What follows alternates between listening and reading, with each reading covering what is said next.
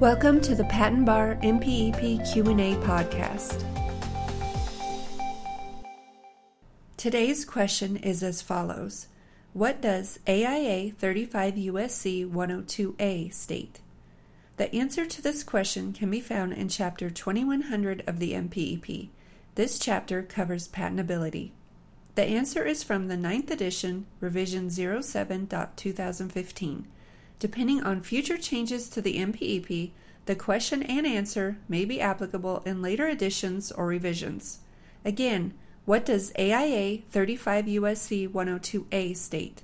As shown in Chapter 2100, specifically, AIA 35 USC 102A states that a person shall be entitled to a patent unless 1. The claimed invention was patented, described in a printed publication, or in public use, on sale, or otherwise available to the public before the effective filing date of the claimed invention, or 2. The claimed invention was described in a patent issued under Section 151 or in an application for patent published or deemed published under Section 122B, in which the patent or application, as the case may be, names another inventor and was effectively filed before the effective filing date of the claimed invention. This question and answer comes from Section 2152 of the MPEP. The following is a brief summary of Section 2152.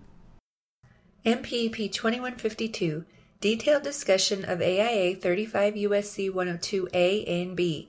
This section provides explicit details on AIA 35 USC 102A and B it includes a definition of each, along with similarities and differences to pre AIA 35 USC 102A, B, and E. This has been another episode of the Patent Education Series Patent Bar MPEP Q&A podcast with your host Lisa Parmley, registered patent practitioner number 51006. Please visit patenteducationseries.com for more free information to help you learn more about and pass the patent bar exam. Thank you so much for being part of the Patent Education Series community and for being here today. We're here to help you succeed. If you'd like to help the show, the best thing to do is to subscribe and share it with a friend. If you need anything or just want to touch base with us, please email us at info at patenteducationseries.com. We want to see you succeed and put the patent bar exam behind you. So, again, head over to patenteducationseries.com for more free materials and information to help you pass the patent bar and get on the road to a new career as a patent practitioner.